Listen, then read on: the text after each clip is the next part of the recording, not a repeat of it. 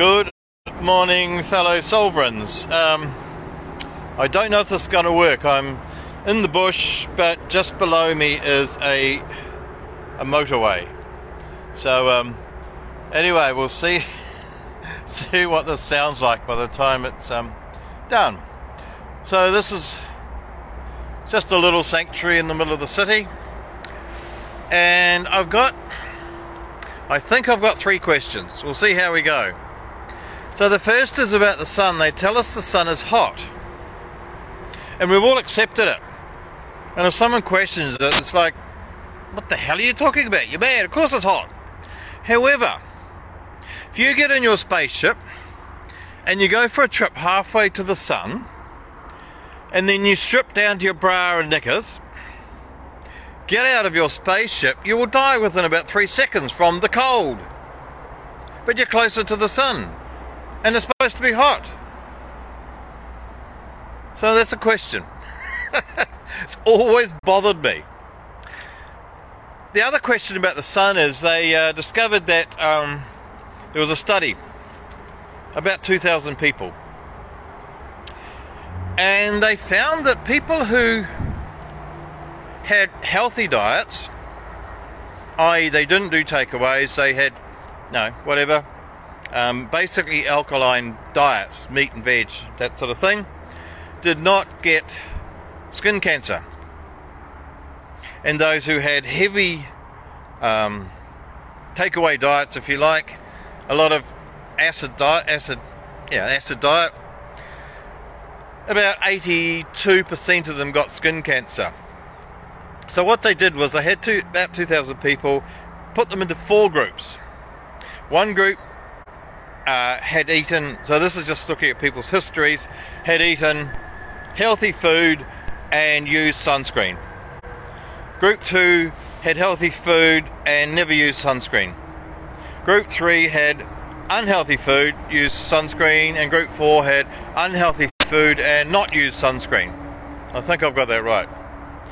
So, there was only one big difference. The sunscreen made no difference. The healthy food people, healthy diet, had about 6% skin cancer.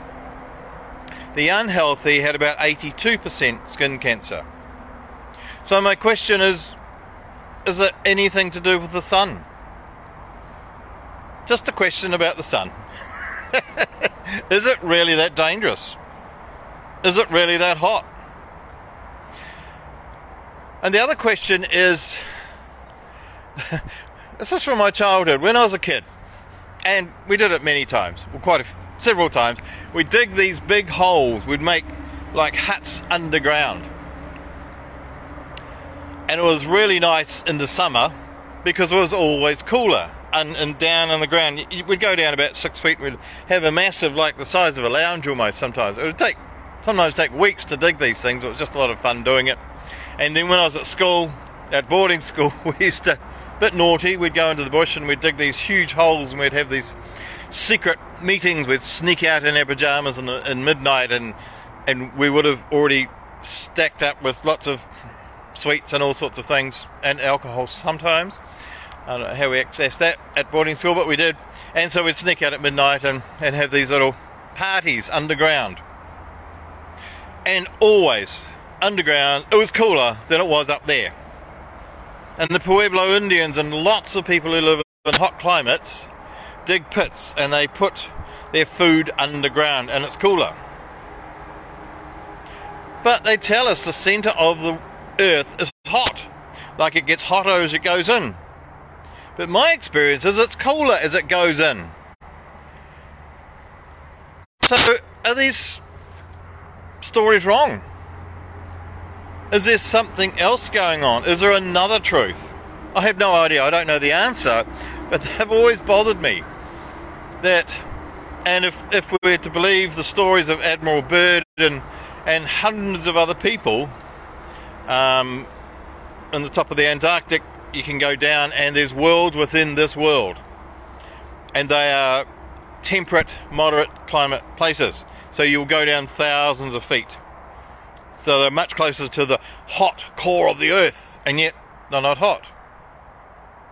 So I just ask these questions because we've been told them from birth. We've believed them, they've become who we are. And no one questions them.